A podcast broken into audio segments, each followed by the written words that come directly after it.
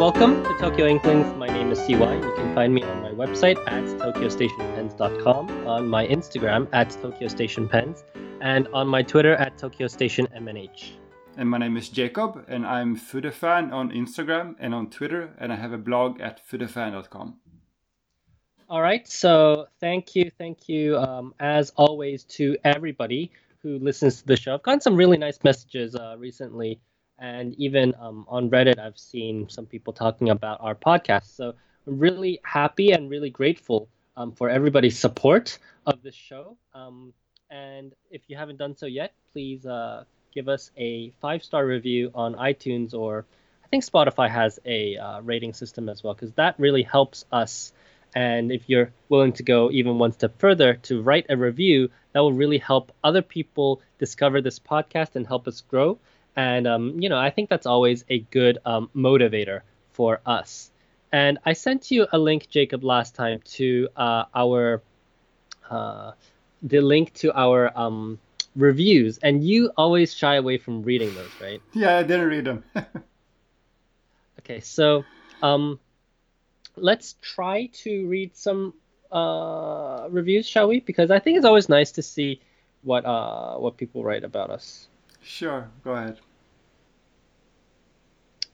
A Window into the East. This review is by um, Seal Cat six from uh, from the Slack channel. Mm. And uh, I think I haven't read this yet, so let me read this. It's a five-star review. Um, A Window into the East. This podcast is a delight and gets so much right. Easy, relaxed chemistry between the two hosts and a flowing, knowledgeable conversation on the pens and inks of Japan. The hosts can debate trends and attitudes. They supply fascinating nuggets of information and background, and they can discuss the details and intricacies of both pens and inks. A new pen or acquisition is not just enjoyed, it is appreciated for its details, and the commentary frequently adds to the understanding of the culture and art of the Japanese pen world. Tokyo Inklings is a magnificent contribution. Keep it up. That's very nice. Well, yeah. Um, thank you very much, Seal Cat six. Uh, we really, really appreciate you and your support. And uh, and yeah, we we enjoy uh, doing what we do, and I think that's the secret to um, the you know the chemistry and the, the conversation that we have. We just simply enjoy what we're doing, and we, we enjoy bringing this content to you. Yeah. Now, speaking of acquisitions, um, maybe I can start first. Yeah, go ahead. Go ahead. So. Actually, just a few minutes before this call, uh, I, I received a uh, ring on the doorbell.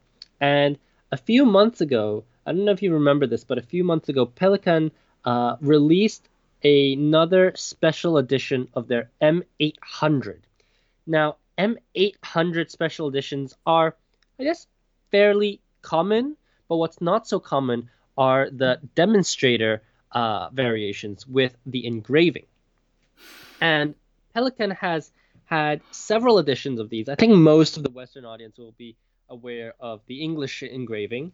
Um, that's the most common one. And the English one came in both M eight hundred and M eight oh five, which is the silver trim. Uh, what some people might not know is that they also released one for Spanish. Um, they had released one for Korean. And just this year, they released uh, they released two, actually. Two M eight hundreds, mm-hmm. So the gold trim, for both Um, simplified and traditional Chinese. Right, right. And I had ordered this from Muse Pens, um, but, you know, COVID is really a test of patience for everybody. So I'd waited for about half a year-ish. Uh, yeah, I remember buying it around my birthday, so around in June. Yeah, so half a year-ish uh, to receive this pen, and it has finally arrived in my hands. Um, and I have to say, it, it's it's quite pretty, and I feel like now I need to hunt down the Korean version one. And hopefully they'll make a Japanese version one as well. I think that would be uh, really cool to collect. Now, this pen um, in particular, I think the probably the most interesting part about it, although, you know, the engravings are mm. interesting in and of themselves, mm. is that this pen has a factory three B nib. Oh, that's very nice. Yeah, three B. So uh, maybe I'll keep it this way um, for the moment, uh, bring it for you to try next time. Mm. And then I'm going to probably grind this down. So I was reading somewhere, I can't remember where it was, but I was reading that uh, these uh, Pelikan demonstrators in Japan are sometimes called uh, Peliske.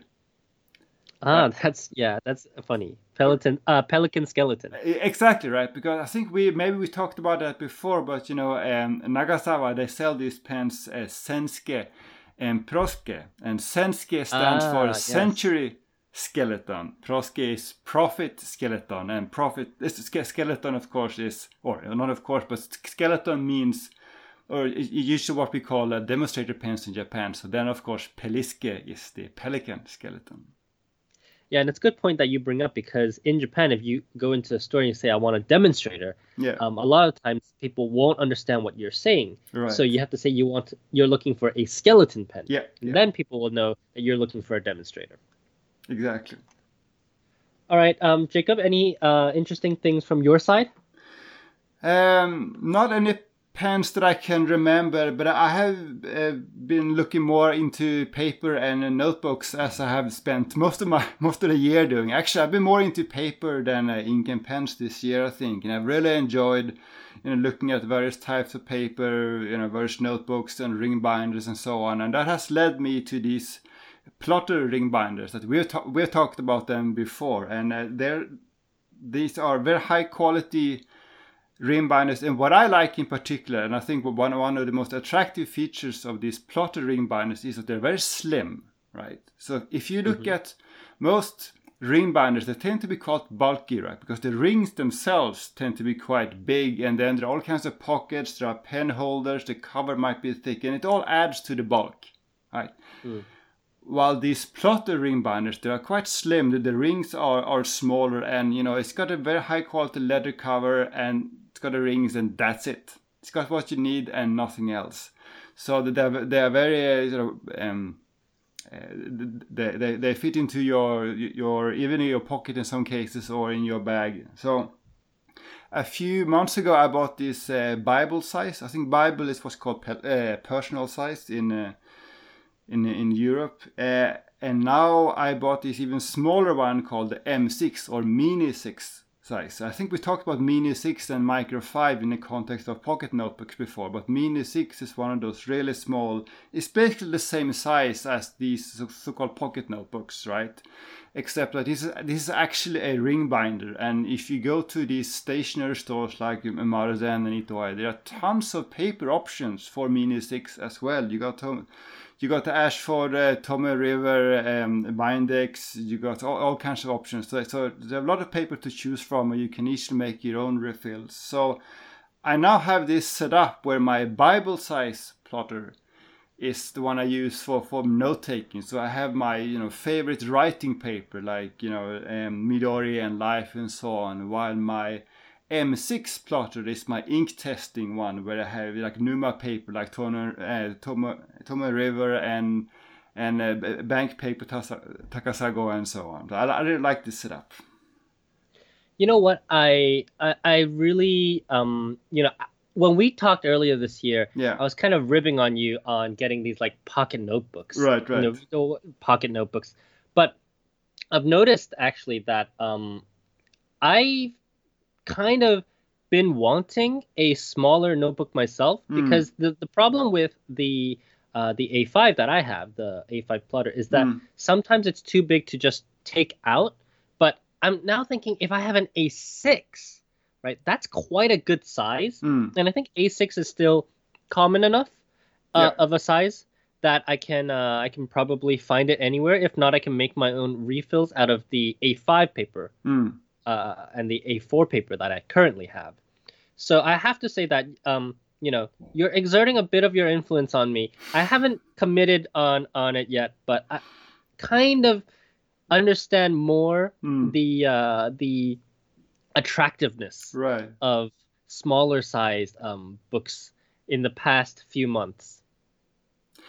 And yet, you were the one who got me into plotters, right? Because you bought you bought your plotter before I did, and you know I'm I'm a cheapskate. I don't like to spend a lot of money, so I'm, the plotters are quite expensive. So I, I held off for a while, But then there was this sale at Itoya in Shibuya because they, they were closing, I think. So it was like thirty percent off. So that's where I got my Bible size uh, plotter earlier this year. And uh, and then I got hooked.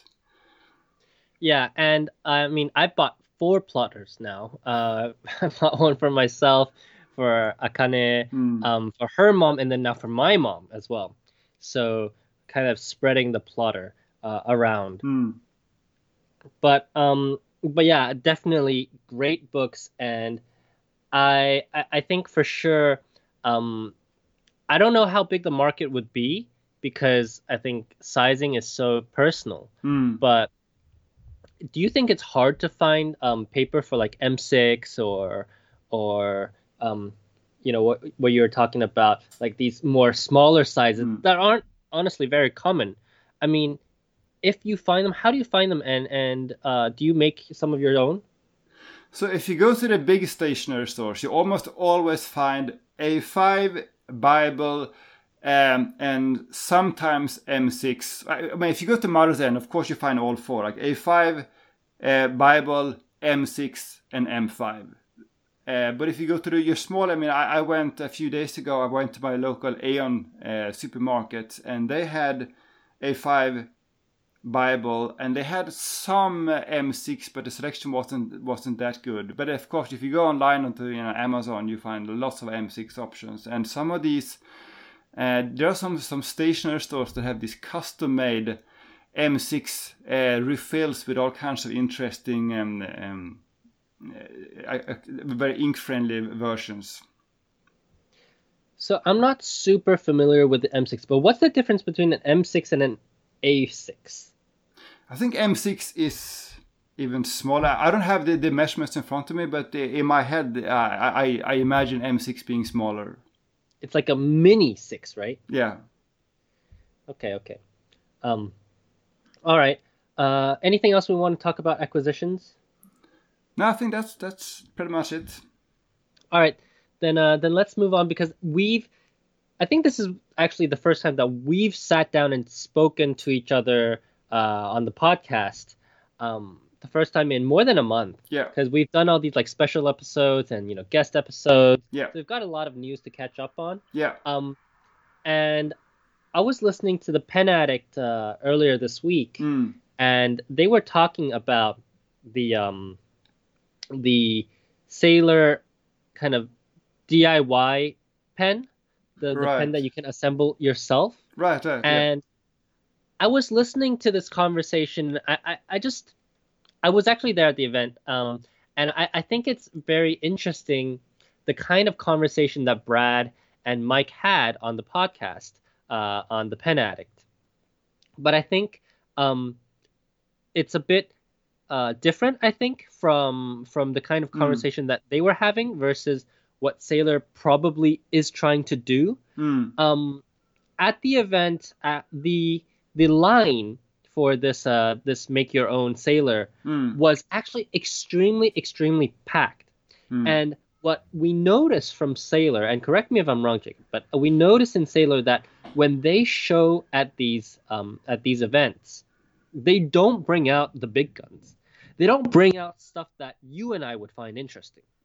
Yeah, in particular, they don't. I mean, they don't bring anything that is like event exclusive. They always have. They always have uh, their ink studio line. They always have some uh, inks that are only available from their online store, like the, the Shabbat Color and uh, the Izakaya inks and the Irori Days. But there's nothing that you can only get at this event. The only exception is that when they occasionally do this, you know, Ishimaru ink blending workshops, but other than that, anything you find at t- sales table is something you can just find either on their online store or in your r- local retail store. But can you can you find their Izakaya ink series online? Yes. Th- oh, okay, okay. I thought those were um, a, uh, event exclusive. There, there's also like some of the basic colors for like mm. uh, I don't know, like um. Nichijo Joshi. I, I don't remember the, the name of the line, but it's mm. like some really, really basic. They have those. Um, but yeah, I, I, as you say, we there's not like a lot of interesting stuff right at the Sailor booth. Instead, and I haven't talked to anybody from Sailor, but you know, from going to the event and watching them, I think it's pretty clear that Sailor's attendance at these events mm. is not geared towards selling like limited editions or, or special editions, because the rest of the show is, you know, eighty percent that. Yeah. But rather, um, when they show at events, they want to make it easier for people who aren't necessarily into fountain pens mm. to try out one. Right. So they have the very basic, basic stuff.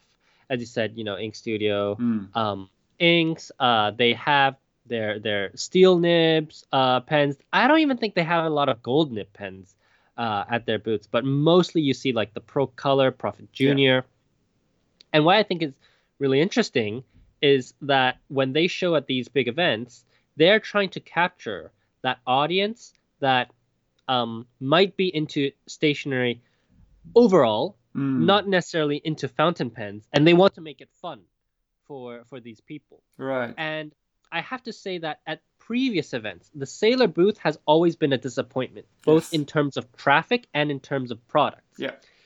So I was very surprised to see how many people were at this Assemble Your Own Sailor mm. uh, kind of booth. That that booth was actually split out um, of their regular booth, and there was a line for that. And what I think they're trying to do is using this uh, make your own sailor kind of uh, booth. They're trying to, again, direct traffic to their table so that people, especially at Bungu Joshi, right? Like mm. a lot of people at Bungu Joshi, they're not, um, they're not fountain pen uh, addicts, let's mm. say, like we are. Rather, um, they they're passing by and they say, oh, there's a place where you can cheaply make your own fountain pen. Let's try it. it. It's something that's fun. You know, it's something mm. that you can do even as a date or something. I don't know. Mm. Um, and for me, this is actually quite a smart way for them to to lure traffic. And I don't think that they're trying to expand this project to a retail right. or brick and mortar Uh, kind of thing, unless it's a Sailor event. Maybe at an ink blend- blending event they, they might do this, and in fact Pilot does something like this already, uh, and I, I've built my own Pilot uh, pen before. Really? But it, yeah, they have it at, at their um, at their events. So um, sometimes, especially in Shosaicon, they have these uh, build your own Pilots. It's one of those cheap steel pens uh, that are out of production. I think it's the Pilot Super, um, the the old ones, the steel ones.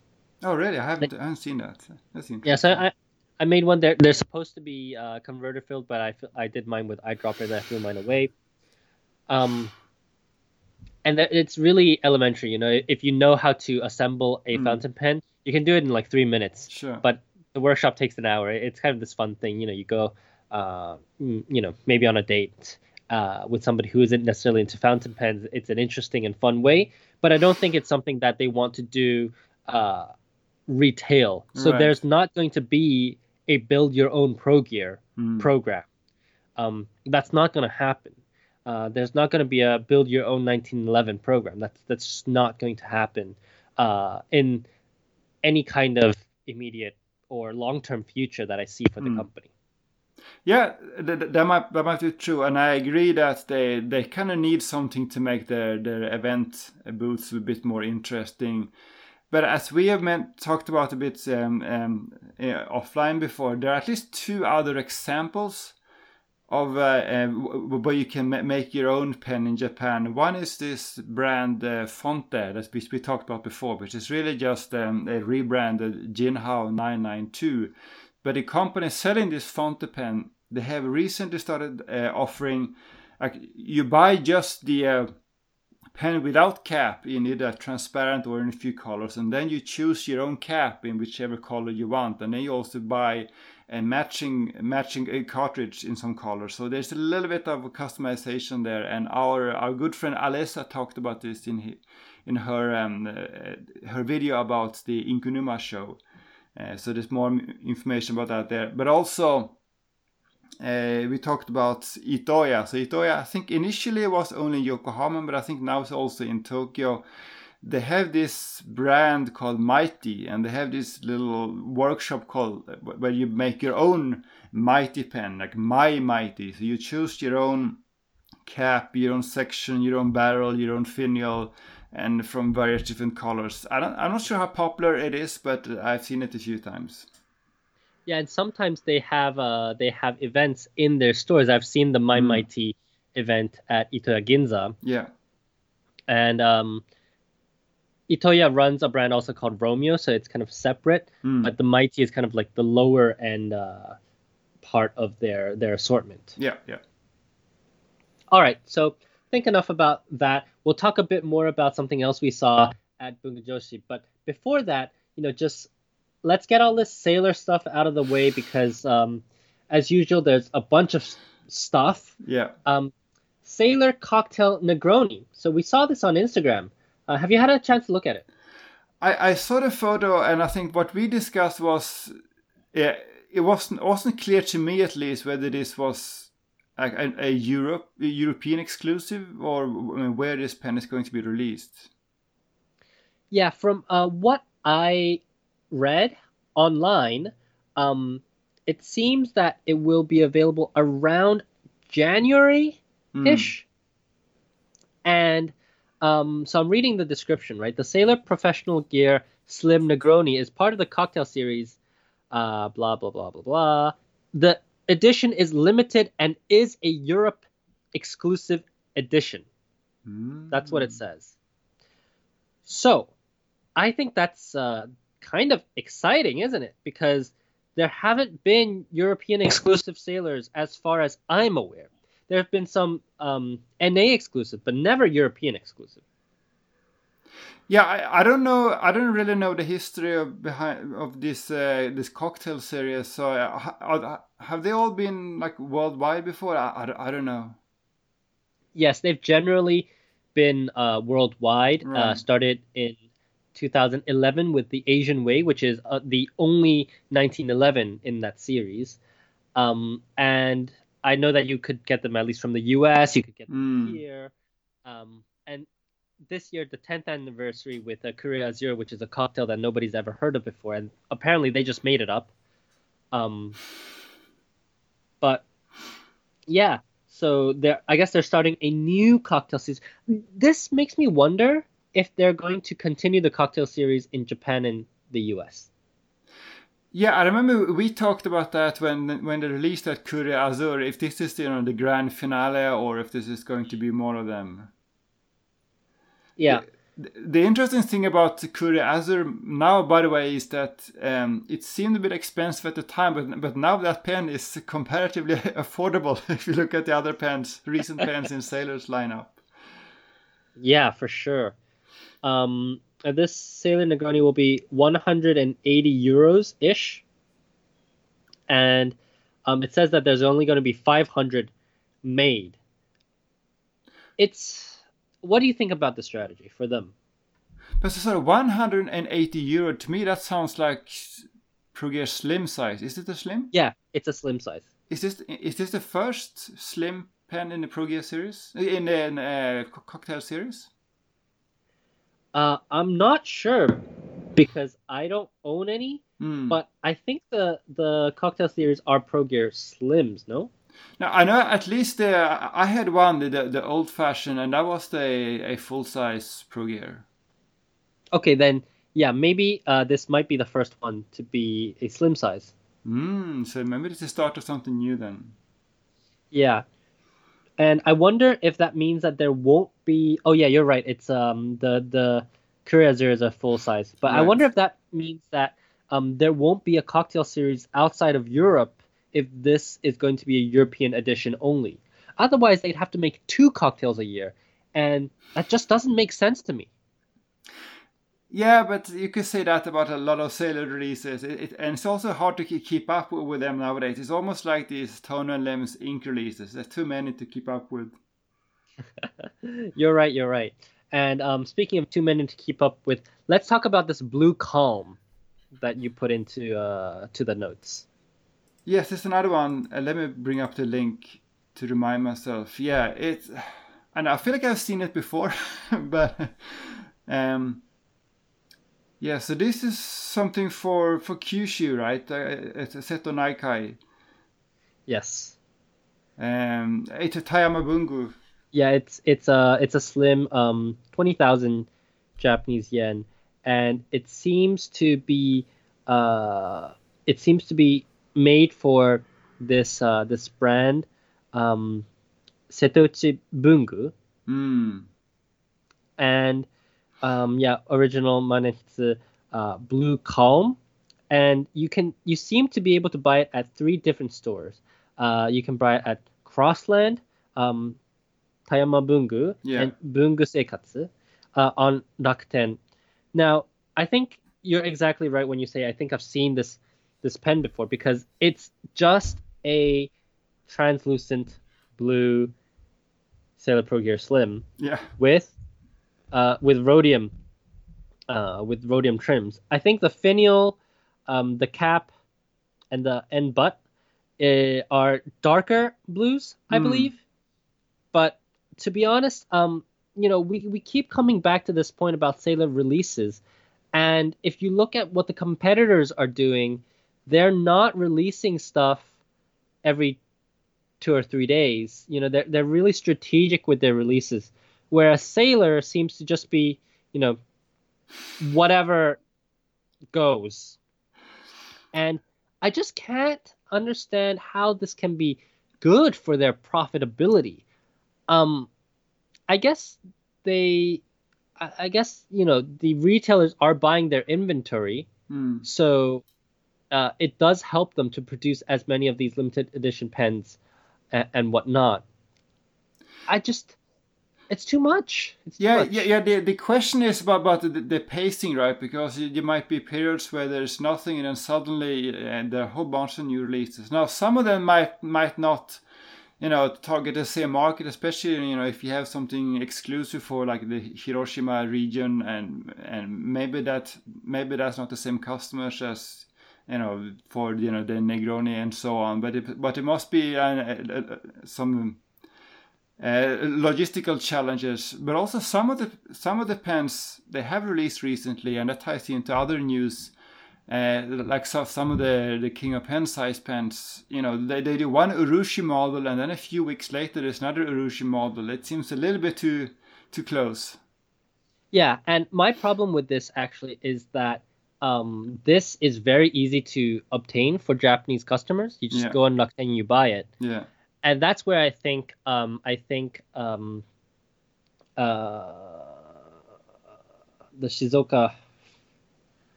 Um, Kobayashi Bungakan, right? They do it really well because they make it hard mm. for you to buy it, and that gives you a reason to go and buy it when you can. Yes. Whereas these Sailor releases are just like, well, anybody and their grandmothers can go on Rakuten and and buy a a Blue Calm. So for mm. me, it's not. For me, this is a standard line pen. Yes. It's not a special edition because I can go and buy it at any time. Yes. Although, I mean, you're saying that anyone can buy them, but, you know, there's one fairly recent phenomenon that has changed the dynamic a bit. And that is that there's been, uh, I think, recently more and more of these sort of scalpers that, you know, whenever there's a new pen by Hachimondia or Pentonote, they buy up a large chunk of the inventory, and you, so you can only buy it th- through them for, for a significant markup. So I, I wonder if I wonder if that makes it a bit harder, even in Japan, for people to. to I mean, I, I I'm not I'm not the target customer because I rarely buy these myself, but I wonder how fast these pens actually sell out from the original retailer. Yeah, I wonder too. I mean, it, it's always a, a curiosity for us, right? Mm. Okay. Um. Shall we keep going with Sailor? I think, yeah, we're we're on a good Sailor roll. Yeah, let's do um, that. Last year, they released um, Sailor Kaiha. And I remember mm. being um, told unofficially that the Kaiha was kind of like um, Nagahara Junior's retirement pen. Mm, yes. Do you remember um, this conversation? Well, I remember he said that this was... Uh, because he did the Na- uh, Naginata broad, right? And his yes. uh, his apprentices did the the, the others, the, the the medium and, and medium fine. And it was yeah. clearly, the, I mean, it was we know there was the last pen he worked on, the last nibs he worked on at Sailor. Yes. So you know, people all uh, discuss the Kaiha as kind of like you know the last retirement-ish pen yeah. for Nagahara. Uh, and now they're releasing the Koen. And what's interesting for me about this pen is that, um, first of all, there's no Naginata broad. Ah. Second of all, Kaiha was released only in the Naginata. But um, but the new pen actually has some normal uh, or regular nibs uh, attached to them as well. So I believe you can get them in both the Naginata kind of M, uh, yeah, N M, mm. uh, N M F, I believe, mm. and then you can get them in sort of the more regular like uh, B, mm. uh, M and B that they come with. So the, these are, I remember the, the Kaiha was Ebonite. This is also Ebonite, right? This is, uh, yeah, red Ebonite. And and to me, that's the most interesting part of the pen, because I assume this means this is made by, by Nico Ebonite, right? But this is yes. this is one, one of the prettiest Ebonites I've, I've ever seen. So I wonder, yeah. Uh, this, this yeah, is, I think so. I mean, we, we, we talked about how, how Eboya's Ebonite pens are just beautiful. This, this is even almost like one step above that. So this is really stunning Ebonite. Yeah, and I mean the Kaiha was also super, super uh, beautiful as yeah. well. This, you know, has kind of even flecks of green in it. I mean, they've outdone themselves. Yeah, I mean, it really looks like a, a quite a, like a complicated urushi design, right? Yeah, yeah, it, it's really cool, and I, I've seen some places call it like laminated ebonite. I, I obviously don't know how ebonite is made, right. but it, it's it's pretty cool, yes. especially since the ebonite that we see nowadays are more, I, I say, like tame, whereas before, especially in the U S, you had stuff like, you know, um, the red ripple kind of uh, special mm. ebonites. I think they're trying to do something similar to that, which I think is very interesting. Yeah, for sure. And now looking at the nibs, um, I see that they have it in the standard M and Naginata M. And those mm. are, and then you also have, uh, sorry, um, M F, M, and B. And for me, that's uh, that's quite interesting because I don't think they ever had an M F for Naginata uh, for um, King of Pens. I think it was always M and B. Yeah, yeah. I was going to say that. I I I, I, I imagine King of Pens, King of King of Pen nibs being just M and B uh, in, in, yeah. in the regular lineup. Yeah, but then the press release says Jihaba wa Chuso Chuji. Mm. So that could be interesting too. Yeah, for sure. Yep, yep. Because I, right. I think I think that's why one of the. I mean, I've heard from people that you know they they like the King of Pen, but they like they they have a you know small handwriting. They want a finer nib, and there was no option available. So maybe this will make it also more attractive to people who want the a King of Pen size nib. Yeah.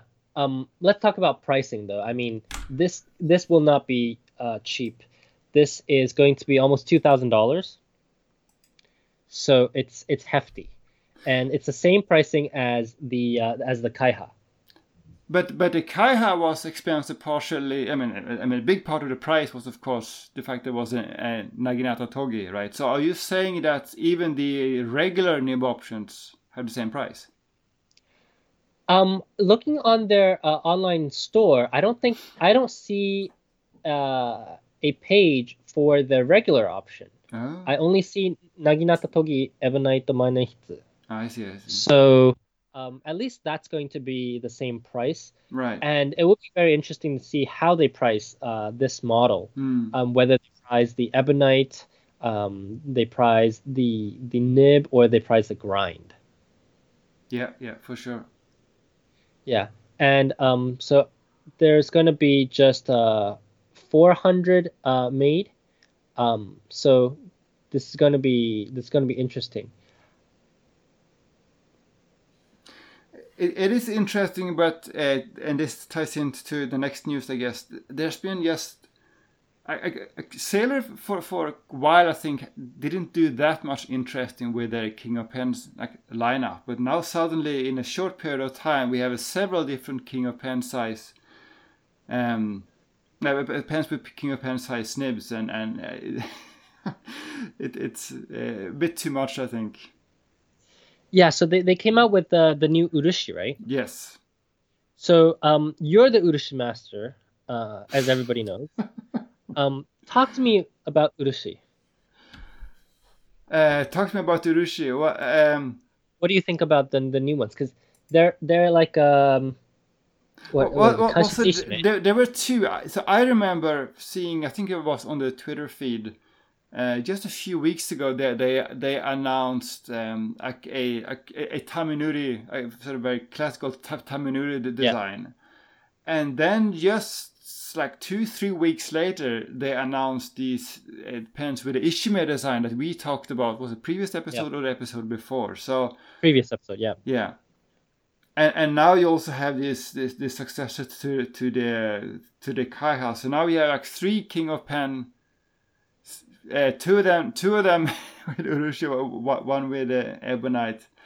Uh, they all, they're all beautiful. They're all, they're all beautiful. Uh, my personal favorite is the Ishime. I'm, I'm very partial to to Ishime, but um, they're all very beautiful. I personally really like this uh, this new Ebonite uh, version. I tried the Kaiha mm. several times, and it is a pleasure to write with, especially the. Um, The N B is something that you don't uh, often get. It's it's practical for nothing, mm. but uh, still, it's it's interesting as a as a pen. Right. And I'm looking forward to this Koen. The other two, I think, are. I just don't think they do Ishime as well as as uh, as Platinum, and I, I don't think that they do Taminuri as well as Platinum either. Oh. And I think, okay. I mean, I'm not a Platinum fanboy, as anybody who listens to this podcast understands. But I do have to say that Platinum's um, basic Urushi is very nice. And when it comes to Makia, I don't think anybody can beat Pilot. Mm, I agree. Yeah. Um, but for us plebs, there are other, um, there are cheaper pens that that they have uh, they have released, um, or not released. But um, I want to talk a bit about this uh, Fude de Manden. Right. Um, I didn't know that there was such a long history, and it's not necessarily a new release or anything, but um, it, I think it's quite cool that uh, Fude de Manden has now had a twenty-five year history. Yes. And so, um, what really caught my eye was that Fude de Manden, this pen, was actually invented by Ishimaru-san. At least he he was the one to, to name it. And it was like a bad joke by him. Ah, yes, yes, yes, yes, yes. That's what you were... Uh, yeah, that's what it says.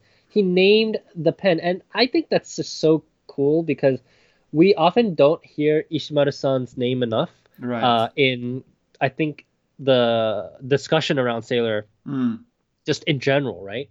But he didn't always used to be a um, ink blender. He was working in the regular division mm. um, previously before he was uh, making inks. And... Um, You know, it's nice to see Sailor giving tribute to Ishimaru-san. Yeah. Because I think they too often focus on Nagahara. And I think they've realized that they relied on the Nagahara name for too long. And so, you know, I, I just think this is a really positive thing for everybody. Mm. And what's also interesting to see that uh, maybe it's not too surprising uh, given that Ishimaru has been using it. But uh, they say that uh, Sailor used these... Um, Fude de Manden pens extensively internally for ink development and, and testing. Yeah, and I think, you know, it's such a no-brainer, too. Yeah. All right, so I think that's all the Sailor news we have for this week, thank goodness. I want to move to um, Platinum first, yes. if it's okay. So uh, this not it's not going to be a long segment on Platinum, but they released a new Procyon. Yeah. So I'm not super familiar with the Procyon. I don't own a lot of Platinums. Can you tell me about Procyons? So I think they they released Procyon initially about about one year ago, and one of the I mean the the main selling point of the Procyon, or, or one of the main features, is that um, you you can fill the, fill the pen even if you have only very little ink uh, left in the bottle because of that. We call it the the part of the feed where where, where you like, like suck in ink. It, it, it's very close to the tip of the nib. Yeah. Um. They they released this Procyon. Um, it's it's almost like the Pilot N S to me. Yeah, but but initially, I mean, the the original Procyon was around five thousand yen, which I think is, um, yeah, it's. I, what, what, what I mean is that nobody wanted the Procyon. Nobody was asking mm. Platinum to make a new steel nib pen. Because the Preppy is one of the most beloved pens. Even in Japan, you can buy them at supermarkets. It did have a kind of interesting place in the lineup. I agree, because it was just a tad too expensive for your, you know, like impulse purchase. But it was not quite, right. you know, a a gift pen. It didn't look, I think, like a, a, a gift pen, like a graduation gift or anything like that. Um, but the same, I think, is true with when they have, Sailor, uh, sort of Platinum. They have a few pens like somewhere in the middle of the lineup. They have this like Balance and uh, Cool. I think they also have uh, just a slightly uh, cheaper, and they also have some lower end gold nib pens that also have are like in like five thousand yen range. So yeah. they, they do have a few pens sort of in, in the middle there. Um, but yeah, I didn't hear much about the Procyon. Um, actually, I, I do remember now. Um, That at was it last year's, uh, this year's or last year's pen trading event, there, there was this presentation by uh, Platinum's president, and he actually said that uh, I mean right now Procyon is not doing that well, um, but you know we, we we're hoping things will will change. So it, it wasn't exactly a smash hit, but now they have released a new model that is with more of a sparkly barrel. Yeah, so it's a metal barrel, and they're charging eight thousand yen for this. Yes. For me, it's it's unconscionable, because you can buy a you can buy at retail price, right, for a, a new thirty-seven seventy-six. Um, not eight thousand yen, but mm. ten thousand yen, yes.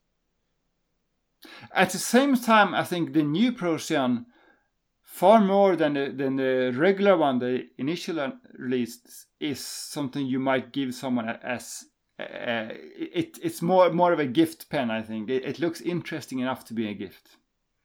So let's take a look at what they changed, right? Mm. Because um, they changed something. For me, um, it's, let's say, air, air quotes, interesting, um, kind of slash silly.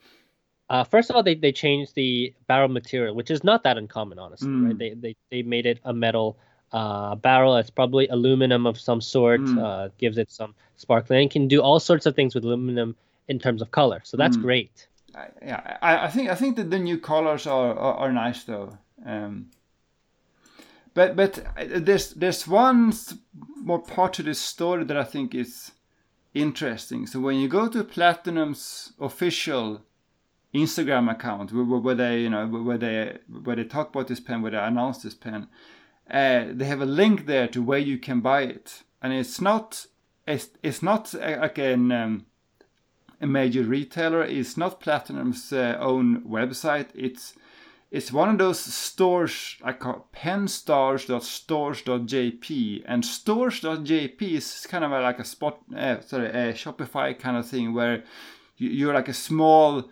Um, small shop, uh, like, like you want to sell your own inks, or like Deko Kakono, or like like, uh, like like small business, really, right?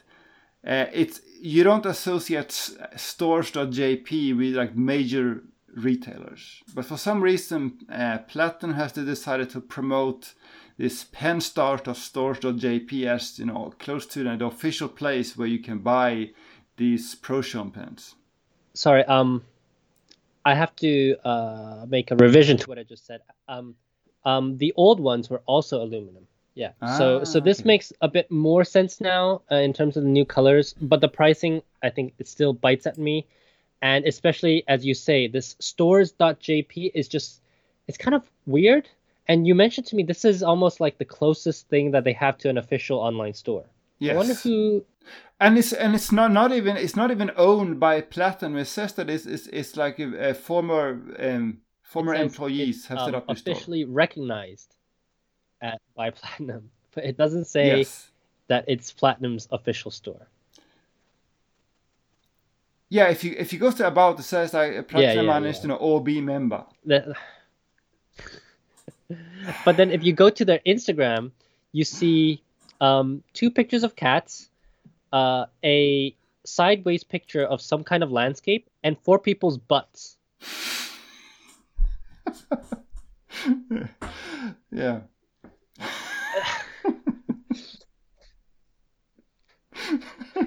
I mean, I, I'm not even making this up. It's literally four people's butts posted in twenty twelve. So I don't know. I mean, Platinum, Japanese brands. I mean, they need to really uh, step their game up. Yeah, but they only sell. Um, yeah. I think they only sell um, Platinum stuff. Um, and we're finally yes. ready to talk about the um, Ilmili. So right. you know, let, let's take a deep breath after after these butts.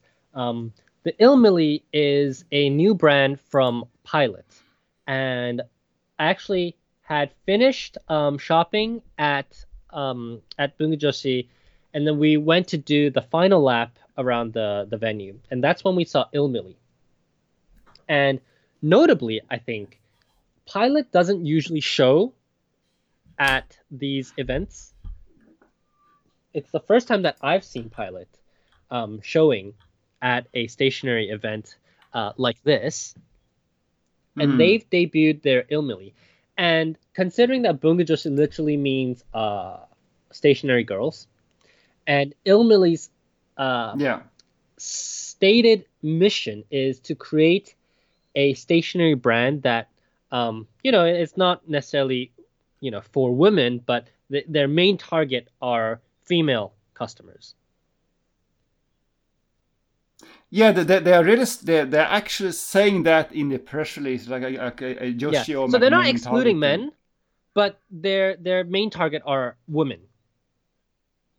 And yeah, I tried some of their pens. As far as I can tell, the ones that I tried at least, they are rebranded G twos. The difference mm. between the Pilot G two and the Ilmili are the colors, and they had like twelve or thirteen colors. Now right. the G two has a lot of colors too, but they're usually um like very uh saturated, strong colors, like uh they have black, blue, red, green, orange, some uh, I think purple are the ones that are, uh, is one mm. of them that's kind of more rare. These new Ilmili pens have colors that look like desaturated ink. So I'm talking about like the sherbet mm. colors. I'm talking about like, you know, um, Ferris wheel press type of desaturated inks.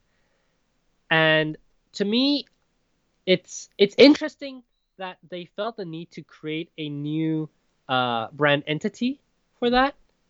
Um, and what it says to me is that they're taking this segment of the market very seriously. I don't know yeah. what that says about their fountain pens in terms of more uh, interesting fountain pens. I don't know. Um, but at least they're taking this um, segment more seriously. And I think that if the ink Numa mm. continues to grow at this pace, they may be interested. I'm not saying that they are going to be, but it could provide them an incentive to create something that isn't just a black pen with gold trims. Yeah, I mean, that that's also, I mean, that was my first thought too. I mean, I, I don't realistically think this will happen, but what I'm hoping for is to see some kind of revival or continuation of like the Irojizuku line or something like that, with more, um, more uh, like uh, pastel colored ink inks uh, under this brand. That would be fantastic. I don't think it will happen, but I will yeah. be very happy. And if, if inks come, then pens have to come. That's my opinion. Yeah. All right. Yeah, I agree. Um, so we've finally gotten um, everything on our uh, on our notes done. Anything? I have I have one little thing that I just read before uh, before the podcast. I wanted to sort of quickly mention. So. Um, we talked a few episodes back about this guy, uh, Gary, who makes his own iron gall inks, and he's quite an iron gall ink aficionado, and he regularly buys uh, the latest uh, the, uh, uh, P- Pelikan Blue Black from the very latest batch, and he conducts his tests to figure out if it's uh, iron gall or not. not. And apparently... this magazine, Shumino Bungobaku, stated recently that Pelikan ha- has moved away from iron gall to the standard um, dye-based ink. But he just today did a post when he said that he bought the very la- last latest batch as of December December twenty twenty, and he did his tests, and the latest one called nineteen J. Batch nineteen J is still iron gall. So if you want Pelikan Blue Black iron gall, It's still out. It's okay. still uh, out. All right, perfect. Um, maybe one or two questions, simple questions. Um, sure. All right. So, Jazz on Instagram asks, uh, "Thanks for sharing your experiences at Ink Numa. Last week, a new U K Ink Club formed on Facebook, breakout from a uh, fountain pen group, and they're already talking about buying and swapping inks. We are voting for our first group buy. Kyo no Oto are coming out on top. So my question is, what Japanese inks or ink manufacturers would you recommend for an overseas audience, particularly ones that are not seen much outside of Japan?" Jacob, any thoughts? Yeah, oh, I think this is a one. very interesting question. Um,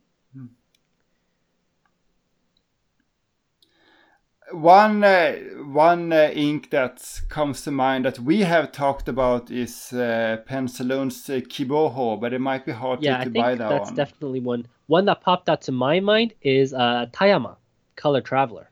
I think yeah, I think you can buy them overseas. I think like Shigure Ink maybe has Color Traveler, but yeah, I yeah, think that they're could not be that interesting. Common. You've tried these those inks though, right? I mean, what did you think about them? Well, so first of all, I think um, I think they're actually rebranded as a Color Traveler by Tayama Bungo. I think they were sold under the Tayama Bungo brand before, so that I think they've actually been around for, for a while. At least some of those inks. Uh, yeah, I tried the one called Time for Whiskey. I thought it was a really beautiful sort of uh, amber type uh, ink, and I really like their uh, uh, Miyoshi Peony Purple. It's a very beautiful uh, purple yeah. ink. I really like that one. Um, and then maybe just one last question. Uh, Joe Taylor from Instagram asks, uh, "Hi, I appreciate what you do to educate us in the U S about Japanese stationery. What is the significance of the zoom nib for Sailor? I have a couple. One ground and one knot, and I love them, but they don't seem to have the versatility of the line variation like a Naginata, but are also totally different from a typical B B or music. So why exactly does it exist, and why is it called a zoom? Thanks." And I think the zoom nib um, is probably a nib that we're going to have to dedicate an entire separate episode to. Um, the quick answer now is we don't know. Um, but I, I yes. do have some points that maybe I want to say here just as a prelude. I think the zoom, and both of us, we agree about this. It's kind of like an unfinished Naginata, especially in the way that yes, it's ground. Exactly. And you can see that in the facets, the, even the shape of the facets that uh, that they grind on the, the zoom. The zoom is not just a random blob of... you know, tipping. It's actually ground very mm. specifically, and it's like an angular Naginata. So the point is to make a nib that has the versatility of writing in several different, um, let's say, nib widths. But it's not something subtle, like let's say the Naginata. So Naginata, even slight changes in angle can change your nib width, right? For the mm. zoom, I think that you have to be much more deliberate uh, about changing the angles. Otherwise, it will, I guess, it will scratch on the, on, on the facets. Yeah, I, I I wonder how how like significant that is, because to me that seems more, more of a novelty. Like I mean, it's it's not convenient to write holding a pen completely vertically, right? So maybe if you need to write like a few characters, that might work, right? But it's not. I want. I wonder how I wonder how big of a selling point that is, because it seems almost like, like, like a gimmick. I think there's something else to it. Just like, you know, sometimes you hear people describe the Naginata toge in that way, that we did the Naginata toge, depending on the, the angle angle you get broad or thin strokes. But I think that's more of a sort of an, um, a side effect of the fact that it's mm-hmm. meant for this harai stroke, right? Yeah. So I guess again, in short, the answer is we don't know. Uh, we have to do more research before we can really uh, commit on an answer to this. But certainly, it's something that we're uh, we're interested in looking into. Okay, and then uh, yeah. sorry, I'm just gonna read one last question because this is hilarious. Uh, so it's Vladimir from Word of Mouth, and the question is just Toma, full stop. So I think he wants us to talk about Toma pens, um, and maybe we'll uh, we'll try uh, next year probably. Um, to to find out more about Toma. It's, it's been on our radars for a while, but uh, again, we need to do more research on this. Yeah. So um, I love this question personally. I think it's hilarious.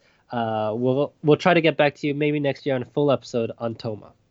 Yes, sort of wanting somewhat tangentially related to that. So our our good friend Alessa did, just posted a fantastic oh, yes. video about Tokyo Pen, International Pen Show twenty twenty, and and anyone who is interested in this pen show, you should absolutely watch Alessa's video. We're gonna link link to it. it, it I mean, she it's it's her best video uh, so far. But it was one thing that really caught my interest in that video, and it, there was a table called Furuta. Furuta.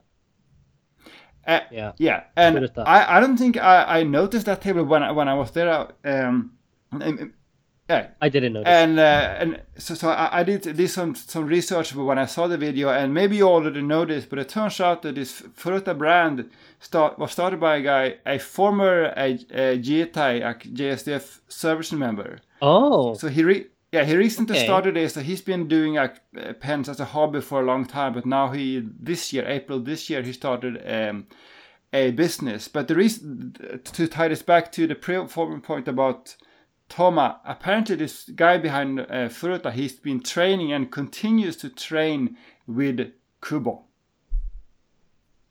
Yes, his nibs mm. are Kubo nibs, and I commented uh, about that. Um, on Alessa's uh, mm. link on the Pen Addict Slack, you know, I think it's super impressive that they managed to get Kubo nibs. But if you're saying that he's yeah. actually training with Kubo, then that makes a lot of sense, because we know that um, Toma, who is uh, the brainchild mm. of the man that owns Pen Cluster, I was told that he's exactly. also an apprentice exactly. of Kubo. Yeah. So again, you know, we are hobbyists who are maybe a bit too addicted, so we we do go out of our way to find information about um about pens, but we're not experts on everything. So you know, hopefully we're gonna be able to find more uh interesting stuff about these smaller uh, makers, which I don't mm. think there are so many. Um, but we, we'll do our best to to find out more about Toma, about Kubo, mm. about Zoom nibs uh, in our future episodes. All right, and with that, I think uh, yeah. I think that's a wrap. Um, my name is C Y. You can find me uh, on tokyo station pens dot com. You can find me on my Instagram at tokyo station pens, and you can find me on Twitter at tokyo station m n h. And my name is Jacob, and I'm Fudefan on Instagram and on Twitter, and have a blog at fudefan dot com. Bye bye. Bye bye.